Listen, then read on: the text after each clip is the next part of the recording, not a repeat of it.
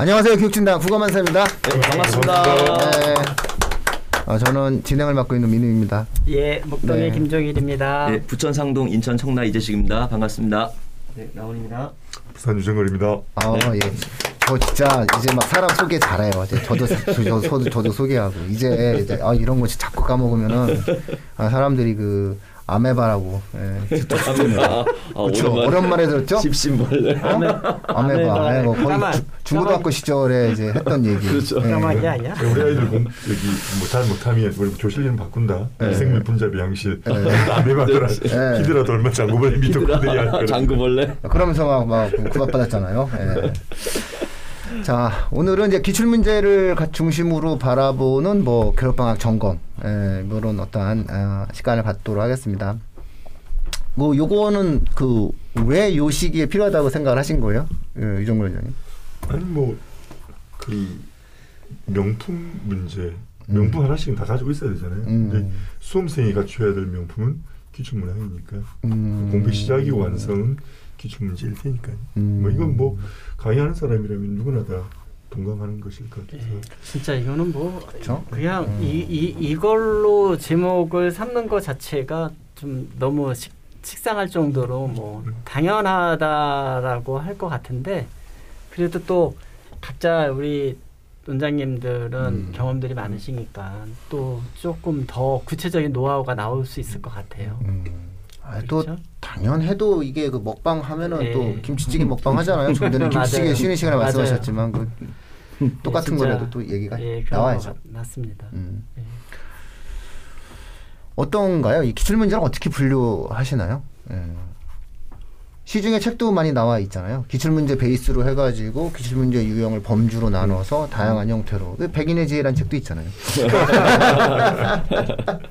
아, 요즘 그거 많이 팔린대요. 네. 네네네. 네, 이게 아, 친절한 개념서여서. 예, 네, 친절한 개념서, 개념서로 해서 네. 요즘 그, 그 고등학교 학생들이 굉장히 그 많이 팔리는 책 탑에. 들어간다고 예, 얘기하더라고요. 예, 예. 예. 아니 가장 예비 고일 학생들한테 학생들이 보기에 참 좋은 것 같아요. 네.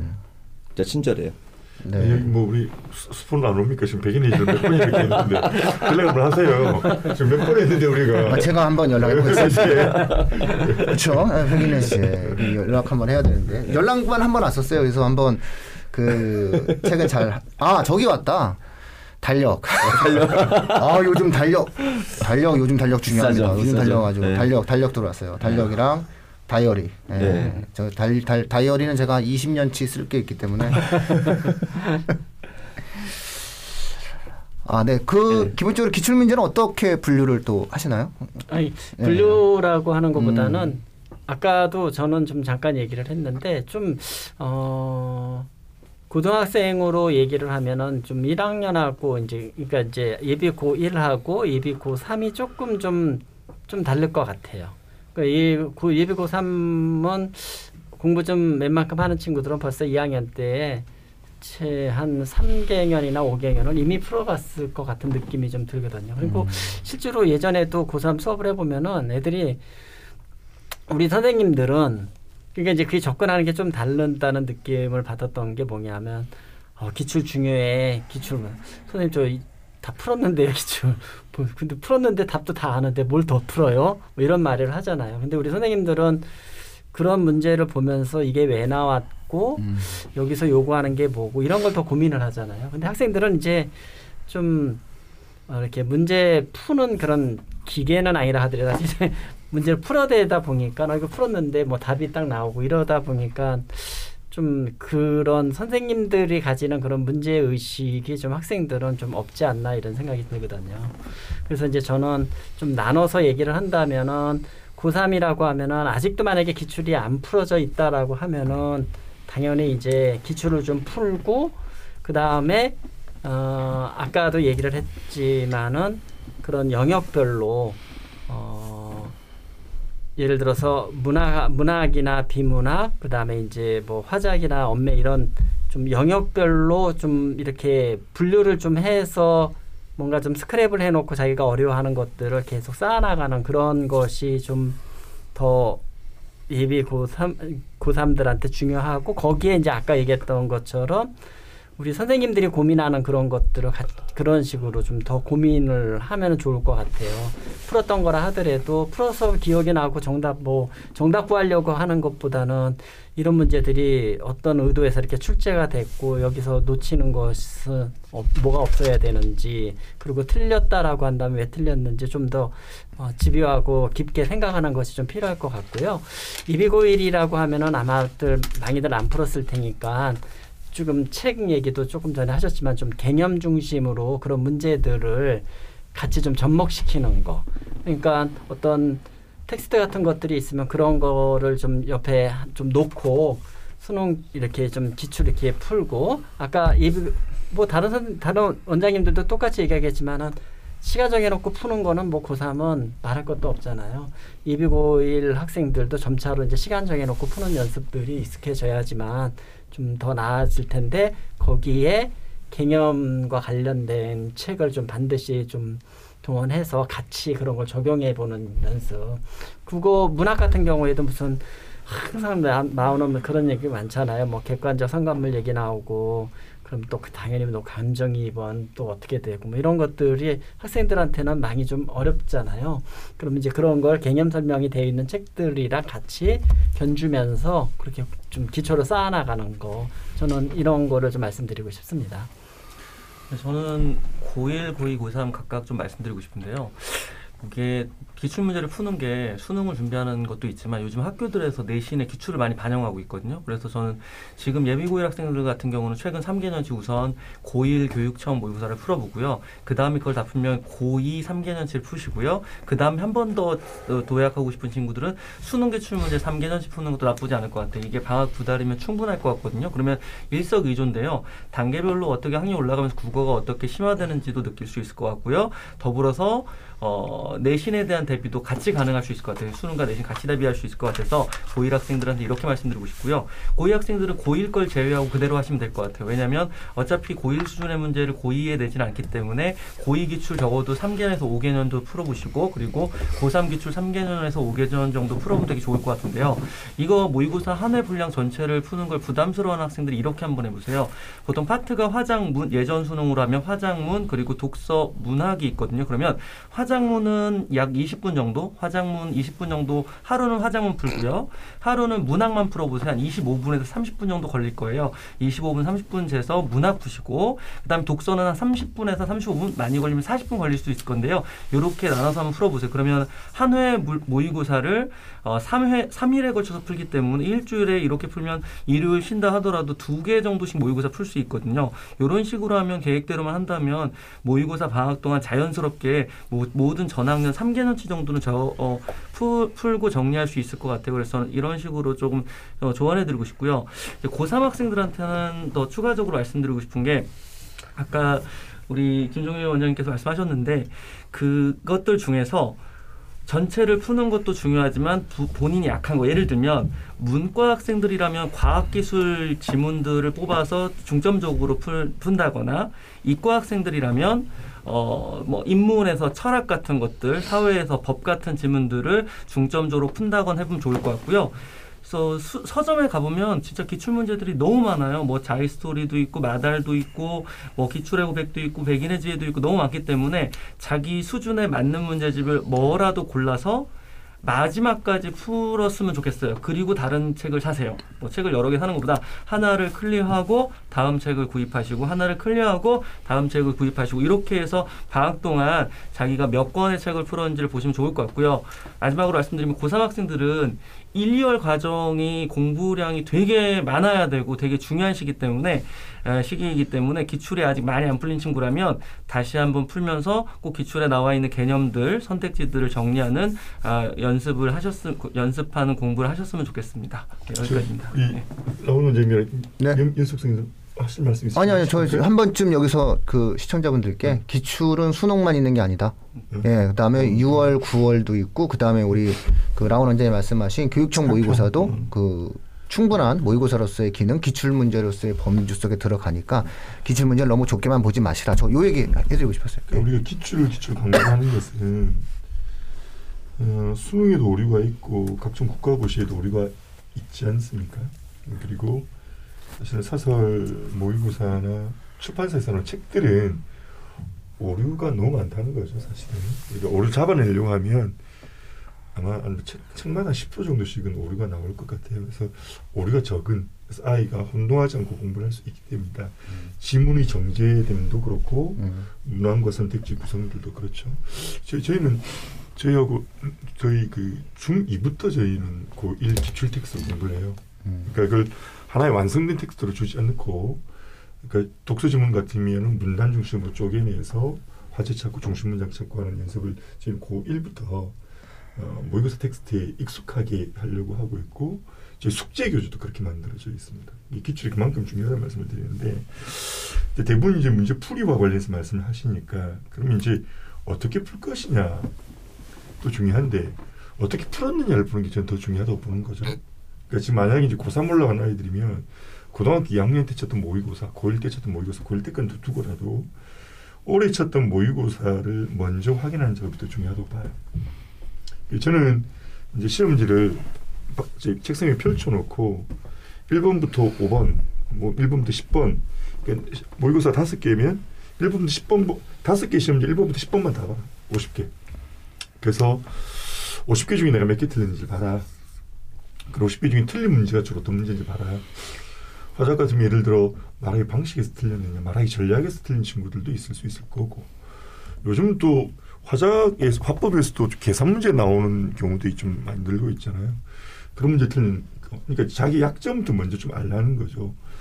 제재별로 알아야 되고요. 유형별로 알아야 되고 그 다음에 저는 이게 정말 중요하다고 생각하는데 초반 1, 1번부터 15번을 틀린 친구들이 몰라서 틀리느냐. 그러니까 시험에 대한 긴장을 이기지 못해서 틀린 경우들이 많다.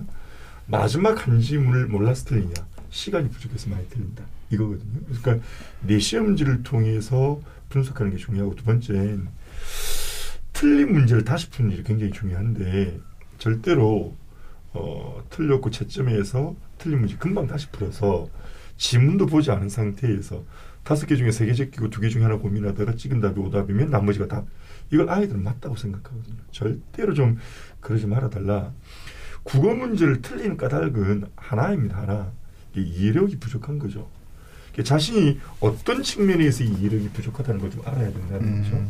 학습에서 보면 내용 영역에서의 그 결함도 중요하지만 이해 영역에서의 결함, 국어 같으면 어휘력이라든가 뭐 사실적 사고력, 추론, 비판, 창의적 사고력 이해 영역 부분이 있잖아요. 이 부분의 학습을 타겟팅해서 해라. 요즘은 뭐 병도 그렇고 뭐라 그러더라? 뭐 추적 시스템? 뭐 그러니까 이게 할 수 있도록 그러니까 지금 나와 있는 자료로는 이 EBS가 가장 좋지 않는가? EBS에 보면 기출 문제라는 항을 쭉 누르시면 두 개가 떠요. 교재 기출 시험지 만들기랑 그 단추 문제 추천 단추 맞춤 문제가 나오거든요. 거기 시험 만 시험지 만들기 들어가면 분석 후에 자신 분석도 해줍니다. 내가 문제를 풀고 직접 EBS에 문제 입력을 하면 내 오류를 그래프로도 다 나타내줘요. 그러니까 아, 우리가 건강검진하러 병원 가서 CT 찍고 MRI 찍듯 하는 아이의 분석을 EBS 다 해주니까 그 결과에 따라 상세 조건을 출제 문항 기간 아까 뭐 우리 그 함께 해주신 분들 10년 거봐라 5년 거봐라 3년 거봐라 말씀하셨는데 그 기간 내가 어, 설정할 수 있죠. 출처, EBS 문제, 학평 문제, 모평 문제, 수능 출처 어, 지정할 수 있죠. 오답률, 문제 유형, 문제의 수, 배점 또는 내가 풀었던 문제, 안 풀었던 문제, 풀이 이력까지 지정할 수가 있거든요. 그래서 어, 기출 문제 책을 통해서 문제를 푸는 것도 중요하지만 모의고사 분석 후에 내가 풀어야 될 문제 풀고 또 나의 약점을 보완할 수 있는 이런 시스템이 잘 만들어져 있으니까 이런 것들 좀 활용하셨으면 좋겠습니다. 저 이재신 원장님부터 이제 말 시키고 싶어요. 열심히 공부하냐고. 네. 자, 열심히 공부하신 이재신 원장님 말, 말씀해 주세요. 저는 저는 이제 네. 그 기출 공부하는 건 당연히 중요한데 근데 1학년 친구들 특히 예비 1학년들은 네. 기출 좀 조심해라 말씀드리고 싶은 게 그 이제 그 선배들의 조언을 많이 듣고 시작을 하잖아요. 그 선배들이 뭐냐면 졸업하는 선배 또는 뭐 학부모님들이 이제 고1 올라갈 때 뭘 공부하면 좋아요라고 물어보면 보통 제일 많이 하는 게 기출이거든요. 그러니까 이제 1학년 예비 1학년 친구들은 기출을 가지고 이제 시작하는데 기출이 나쁘다는 게 아니라 기출을 활용하는 방법을 모르는 가운데 문제만 풀어요. 고2 때도 마찬가지고. 그러니까 아이들이 문제를 맞히는데 내가 얼마큼 실력이 올라갔나를 알 수가 없는 거예요. 그러니까 왜냐면 신압으로 그냥 자기는 문제 푸는 건 약간 감각은 길러졌는데 내가 실력이 올라갔느냐 이걸 알 수가 없잖아요. 막 학원을 다녔다. 전문 교육을 받았다. 그러면 아이들이 다져갈 수가 있는데 마치 그냥 모래 위에 어떤 성 사는 것처럼 얇게 자기들의 실력 올라가는 중이니까 문제가 되거든요. 그래서 1학년 친구들이라면 기출을 풀었을 때 이유와 목적이 명확해야 되는데 어 중요한 것은 그걸 분석하는 능력을 가져야 되고 누군가에게 조언을 받아야 되는 게 필요하다. 네, 그렇게 말씀드리고 싶고요. 그래서 오히려 1학년 친구들은 기출을 좀 풀고 나면 자기 분석을 좀 됐으면 단계를 문학부터 뭐 비문학 이렇게 단계를 쌓아가서 문학이면 뭐 시, 소설 다양하잖아요. 쌓아가는 과정이 1년 동안 됐으면 좋겠다고 말씀드리고 싶고 2학년 친구들이라면 이제 기출을 조금 이제 모여서 봤으니까 알잖아요. 여기 2학년 친구들은 2학년 친구답게 이제 뭐 기출을 들어가면 되는데 어 아무래도 이제 2학년 친구들이라면 영역별로 좀 집중해서 공부할 수 있는 능력이 되니까 뭐, 뭐, 저희가 뭐, 그 뭐죠? 시만 따로 모아져 있는 기출, 또는 이제 뭐 소설만 따로 있는 기출, 또는 뭐 비문학만 따로 있는 기출을 사서 풀어보는 건 좋을 것 같아요. 어, 근데 3학년이 이제 제일 중요한 3학년이니까, 3학년 같은 경우는 지금 이제 기출을 풀었던 아이도 있고, 이제 시작하는 아이도 있고, 또 이제 그럴 텐데, 어, 일단은 지금 쫓기기 시작하는 거예요, 지금부터. 왜냐면 기출을 풀어야 될 시기가 지금밖에 없을 수도 있어요. 왜냐면 3월, 2월 저희 초죠? 1월 말이나 2월 초에 EBS가 나와요. 음. EBS가 나오는 게 뭐냐? EBS가 일단 기본적으로 수특이라고 보통 저희가 하는데 문학 뭐 그다음에 이제 뭐 독서 해가지고 두 권은 양대잖아요.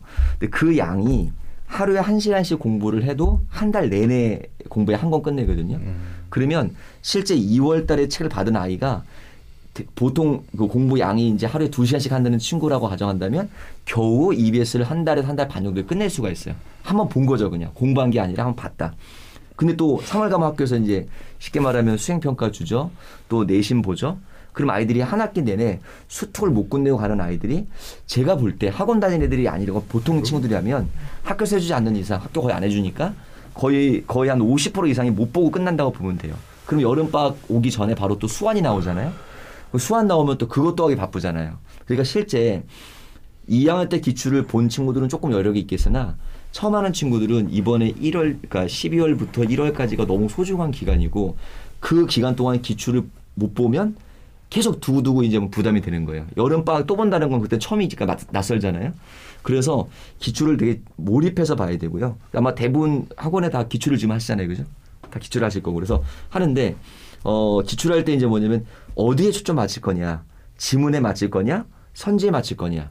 라고 봤을 때 지금 고3들이라면 선지에 맞추는 연습을 해야 된다. 그러니까 발문과 선지 중심으로 공부를 해야지 아이들이 뭐냐면 지금 비문학 지문 이해가 안 되니까 또는 문학의 작품이 어려우니까 거기 맞춰서 지금 하게 되면 기출은 말 그대로 기출일 뿐이었잖아요. 그 지문이 또 나올 것도 아니고 배경 지식은 되, 겠지만요 그러니까 지금은 선지에 대한 부분하고 발문을 통해서 과연 무엇을 요구하고 어떤 개념들을 익힐 것인가가 개념 싸움 들어간다고 봐야 되거든요.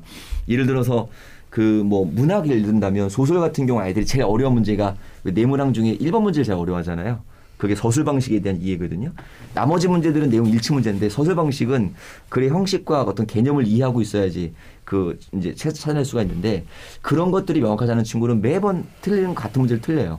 뭐 그런 거부터 해서 그래서 조금은 아이들이 지금 기출을 볼 때 고3이라면 지금의 이제 발문과 선지에 대한 이해를 한다는 거지 답을 아까 우리 유 대표님 말씀하신 것처럼 그 답을 고르라는 뜻이 아니거든요. 그러니까 어떤 책이든 간에 해답지는 자세하게 설명해 내는데 그 설명을 보면서 이런 개념으로 이렇게 숙제가 됐고 이런 개념으로 우리가 정답을 골라가는 과정에 개념을 숙제되는구나고 알아가는 과정이 1월 달과 적어도 2월까지 충실히 돼, 돼야 한다 생각하고요. 그리고 기출은 많이 보는 게 좋은 건 아니지만 적어도 1, 2월 달에 봤다면 고3이라면 여름 방학 때 다시 한번 한 번이라도 봤으면 좋겠고요. 그리고 마지막 수능 때도 결국 기출로 가야 되는. 그 수능 때도 보, 보- 수능 보기 보통 한 달 전부터는 저도 기출을 다시 다 풀게 하거든요. 기출 문제를 제공해주고 뭐 2주 남았을 때는 기출만 풀어라 이렇게 하는데 그 이유는 이제 결국 평가원의 시험 문제 수준하고 일반 사설에 내준 시험 문제하고 봤을 때 어도 정제되고 그들의 언어가 개념으로 나오잖아요. 그 개념에 대한 언어가 기출이 워낙 강하니까 마지막까지도 결국 잡고 가는 기출일 것이다. 그렇게 해서 저는 기출을 지금 이제 고3이라면 좀 개념 중심으로 기출을 좀 공부하는 게 좋겠다 말씀드리겠습니다. 저 네. 중3 고1 네. 기출을 다루는 네. 방법 말씀하셔서 네네네네. 현재 중3이나 고1이 예. 기출로 공부하는 방법 예. 말씀 한 1분 정도만 말씀. 예. 제가 이렇게 써왔거든요 사실은. 아, 매삼비, 그러구나. 매삼비 아니고 매일 30비라고 써왔어요. 그러니까 맞아. 그러니까 매일 뭐 비문학 지문 세 개를 푸는 게 아니라 네. 매일 비문학 지문 음, 하나를 30분 동안 분석하는 그렇죠. 거죠. 차라리 낫습니다. 예. 그러니까 이게 예. 첫 번째 반드시 들어야 할 게 뭐냐면 중심 화제 써라. 음. 그다음에 제재의 성격을 고려해서 본문 전체를 요약해봐라. 음. 시간 제법 걸릴 겁니다. 이건 음. 어, 다만 단점은 좀 봐주시는 분이 필요해요. 그렇죠. 끈기 네, 있지 않으면 안 된다. 중심 화제가 필요하고 제재 성격을 고려한 요라고 그다음 세 번째는 내용 전개 방식, 그 패턴이라고 하는 그 전개 방식에 따라 구조를 분석해봐라. 그 다음에 문제는 저는 이 단계 안 풀어도 된다고 생각합니다. 실제 저희 아이들은 중1, 2 때는 저희 교재 여덟 권 중에 문제가 하나도 없습니다. 하나도 문제 없어도 고1 정도의 모의고사는 잘해요. 음, 음. 그러니까 마지막으로 해야 될 게 뭐냐면 질문을 보고 예상 발문과 해봐라. 아마 한 질문에 30분 정도 되거든요.